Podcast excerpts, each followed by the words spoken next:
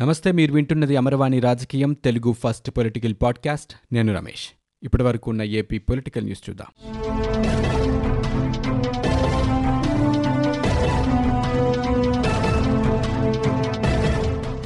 AP ప్రభుత్వం ప్రతిష్టాత్మకంగా August పదిహేనున నిర్వహించాలనుకున్న ఉచిత ఇళ్ళ పట్టాల పంపిణీ కార్యక్రమం మరోసారి వాయిదా పడింది. కోర్టులో విచారణ కొనసాగుతున్న నేపథ్యంలో ప్రభుత్వం ఈ కార్యక్రమాన్ని వాయిదా వేసింది. అక్టోబర్ రెండున ఇళ్ళ పట్టాల పంపిణీ చేపట్టాలని భావిస్తోంది. తొలుత ఉగాది రోజున రాష్ట్రంలో ముప్పై లక్షల మందికి ఇళ్ళ పట్టాల పంపిణీ కార్యక్రమం చేపట్టాలని ప్రభుత్వం ప్రణాళికలు వేసింది. అనంతరం బీఆర్ అంబేద్కర్ జయంతికి ఇద్దామనుకున్నా వీలు కాలేదు. దీంతో జూలై ఎనిమిదిన వైఎస్ఆర్ జయంతి సందర్భంగా ఇళ్ళ పట్టాల పంపిణీ చేయాలని యోచించింది. కానీ ఇళ్ళ స్థలాల సేకరణ ఆలస్యంతో ఆగస్టు పదిహేనుకు వాయిదా వేసింది. ప్రస్తుతం కోర్టులో దీనిపై విచారణ జరుగుతూ ఉండడంతో మరోసారి ఈ కార్యక్రమానికి వాయిదా పడింది. ఏపీలో దళిత యువకుడికి పోలీసులు శిరోముండనం చేసిన కేసుపై భారత రాష్ట్రపతి కార్యాలయం స్పందించింది. ఈ ఘటనను తీవ్రంగా పరిగణించిన రాష్ట్రపతి రామ్నాథ్ కోవింద్ బాధితుడికి అండగా నిలబడేందుకు ప్రత్యేక అధికారిని నియమించారు. దీంతో ఏపీకి చెందిన సాధారణ పరిపాలనా విభాగానికి ఈ కేసుకు సంబంధించిన దస్త్రం బదిలీ అయింది. అసిస్టెంట్ సెక్రటరీ జనార్దన్ బాబును కలవాలని కేసు విషయంలో ఆయనకు సహకరించాలని బాధితుడు వరప్రసాద్కు రాష్ట్రపతి కార్యాలయం సూచించింది. దీంతో త్వరలో పూర్తి ఆధారాలతో బాధితుడు జనార్దన్ బాబును కలవనున్నారు. తూర్పుగోదావరి జిల్లా సీతానగరంలో స్థానిక వైకాపా నాయకుడి అనుచరుడి ఫిర్యాదు మేరకు ఇటీవల వెదులపల్లిలో వరప్రసాద్ అనే ఎస్సీ యువకుడిని పోలీసులు అరెస్ట్ చేశారు. తీవ్రంగా గాయపరచడంతో పోలీస్ స్టేషన్లోనే అతడికి శిరోముండనం చేశారు.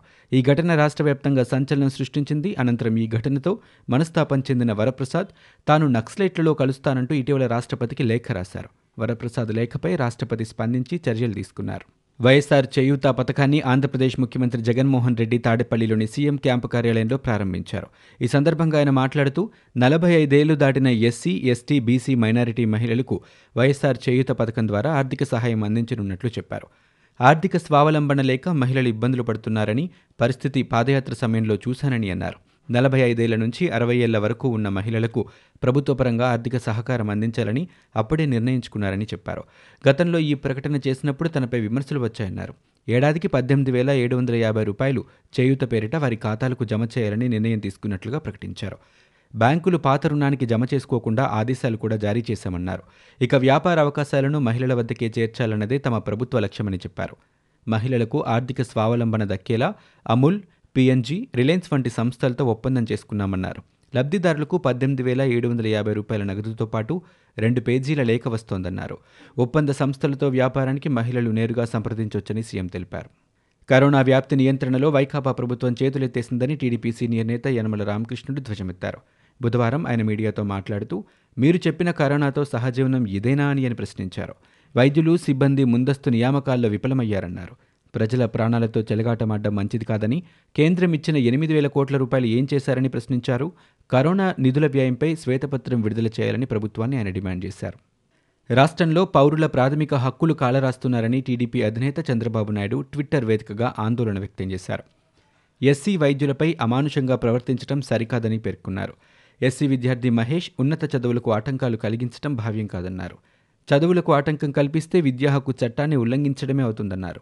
ఇప్పటికైనా మహేష్కు న్యాయం చేయాలని ప్రభుత్వాన్ని డిమాండ్ చేశారు. ఎస్సీల భూములు లాక్కునే చర్యలను ప్రజలు నిలదీయాలని చంద్రబాబు పిలుపునిచ్చారు. ఆడబిడ్డలపై అత్యాచారాలు జడ్జిపై రాళ్ళ దాడులు సరికాదని ట్విట్టర్లో ఆయన పేర్కొన్నారు. రాష్ట్రంలో సెప్టెంబర్ ఇరవై నుంచి సచివాలయ ఉద్యోగాల భర్తీకి పరీక్షలు నిర్వహించనున్నట్లు పురపాలక శాఖ మంత్రి బొత్స సత్యనారాయణ తెలిపారు. గ్రామ వార్డు సచివాలయ ఉద్యోగాల భర్తీపై బుధవారం ఉన్నత స్థాయి సమీక్ష జరిగింది. సమావేశంలో మంత్రులు బొత్స పెద్దడి రామచంద్రారెడ్డి ఉన్నతాధికారులు పాల్గొన్నారు. ఈ సందర్భంగా మంత్రులు మాట్లాడుతూ వారం రోజుల పాటు పరీక్షల నిర్వహణ ఉంటుందన్నారు. పది లక్షల మంది అభ్యర్థులు పరీక్షలకు హాజరవుతారని అంచనా వేసినట్లు చెప్పారు. తొలి రోజే నాలుగున్నర లక్షల మంది వరకు పరీక్షలు రాస్తారని ఈ సందర్భంగా మంత్రులు పేర్కొన్నారు. అత్యంత పారదర్శకంగా పరీక్షల నిర్వహణ ఉండాలని అధికారులకు మంత్రులు సూచించారు. అదేవిధంగా రాష్ట్రంలో ఖాళీలు ఉన్న పశుసంవర్ధక అసిస్టెంట్ పోస్టుల భర్తీపై దృష్టి సారించాలని అధికారులను ఆయన ఆదేశించారు.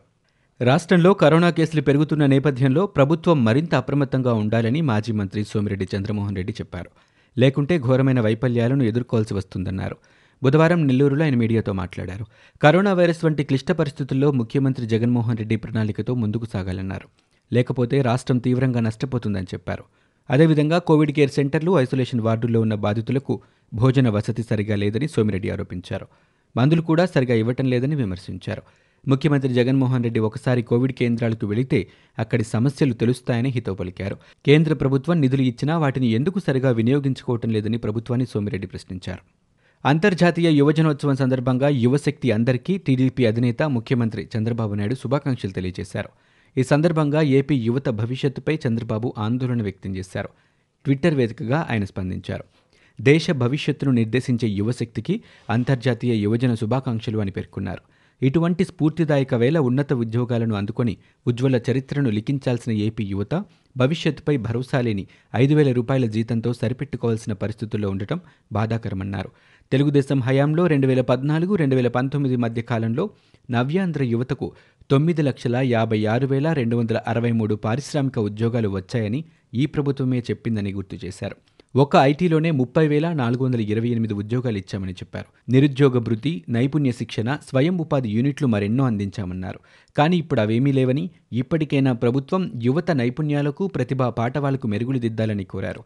సమాజానికి రాష్ట్రాభివృద్ధికి ఉపయోగపడేలా పేరు తెచ్చేలా యువశక్తిని తీర్చిదిద్దాలని ఎందుకంటే రానున్న కాలంలో యువ జనాభానే మన సమాజ సంపద కానుందని చంద్రబాబు నాయుడు ట్వీట్ చేశారు. రాష్ట్ర ప్రభుత్వం నేడు ప్రవేశపెట్టిన వైఎస్ఆర్ చేయుత పథకంపై టీడీపీ జాతీయ ప్రధాన కార్యదర్శి నారా లోకేష్ విమర్శలు గుప్పించారు. అది వైఎస్ఆర్ చేయుత కాదని జగన్ రెడ్డి చేతివాటమంటూ ట్విట్టర్ వేదికగా ఘాటైన వ్యాఖ్యలతో విరుచుకుపడ్డారు. ఇక జగన్ ప్రభుత్వం ప్రజలకు పెడుతున్న కుచ్చుటోపీని ఆయన స్పష్టంగా వివరిస్తూ ప్రభుత్వ విధానాలను తూర్పారబట్టారు. నలభై ఐదేళ్ళకు పెన్షన్ ఇస్తే ఏడాదికి ముప్పై ఆరు వేల రూపాయలు ఇవ్వాల్సి వస్తుందని అదే ఐదేళ్ళలో అయితే లక్షా ఎనభై వేల రూపాయలు ఇవ్వాల్సి వస్తుందని అన్నారు. ఈ కారణంగానే జగన్ రివర్స్ టెండరింగ్ పెట్టారని లోకేష్ విమర్శించారు. ఐదేళ్ళ పాలనలో ఒక్కో బీసీ ఎస్సీ ఎస్టీ మహిళకు కేవలం డెబ్బై ఐదు వేల రూపాయలు ఇస్తామని చెప్పి ఒక లక్ష ఐదు వేల రూపాయలు నష్టం చేశారని దుయ్యబట్టారు. ఇక ప్రతి ఏటా పదిహేడు వేల రెండు వందల యాభై రూపాయలు నాలుగేళ్ళలో కలిపి అరవై తొమ్మిది వేల రూపాయలు ప్రజలకు నష్టం చేకూరుతుందన్నారు. మొదటి ఏడాది ముప్పై ఆరు వేల రూపాయలు ఎగనామం పెట్టారని విమర్శించారు. మొత్తంగా ఒక్కో మహిళకు జగన్ రెడ్డి చేతివాటం ద్వారా లక్ష ఐదు వేల రూపాయలు నష్టమని లోకేష్ ఆరోపించారు. టీడీపీ ప్రభుత్వంలో కోటి మందికి పసుపు కుంకుమ పథకాన్ని అమలు చేశామని లోకేష్ గుర్తు చేశారు. ఇక వైసీపీ ప్రభుత్వమేమో లబ్ధిదారులను ఇరవై మూడు లక్షలకు తగ్గించి ప్రజల్లో విభేదాలు సృష్టిస్తోందని ధ్వజమెత్తారు. మిగిలిన వారు పేదలు కాదా అని ప్రభుత్వాన్ని ఆయన ప్రశ్నించారు. చాలామంది పేద మహిళలకు ఆధార్లో వయసు తప్పుగా నమోదైందన్నారు. వారు నిరక్షరాస్యులని వారికి వయసు మార్చుకునే అవకాశం ఇచ్చి న్యాయం చేయాలని ప్రభుత్వాన్ని లోకేష్ డిమాండ్ చేశారు. ఏపీలో కరోనా విజృంభిస్తున్నా సరే భారీ ఎత్తున జన సమీకరణతో కార్యక్రమాలు నిర్వహిస్తూ వైసీపీ యథేచ్ఛగా కోవిడ్ నిబంధనలు ఉల్లంఘిస్తోంది. ఒంగోలు కలెక్టరేట్లో వైఎస్ఆర్ చేయుత కార్యక్రమానికి జిల్లా వ్యాప్తంగా పలు ప్రాంతాల నుంచి లబ్ధిదారులను అధికార యంత్రాంగం తరలించింది. ఈ కార్యక్రమానికి మంత్రి ఆదిమూలపు సురేష్ హాజరయ్యారు.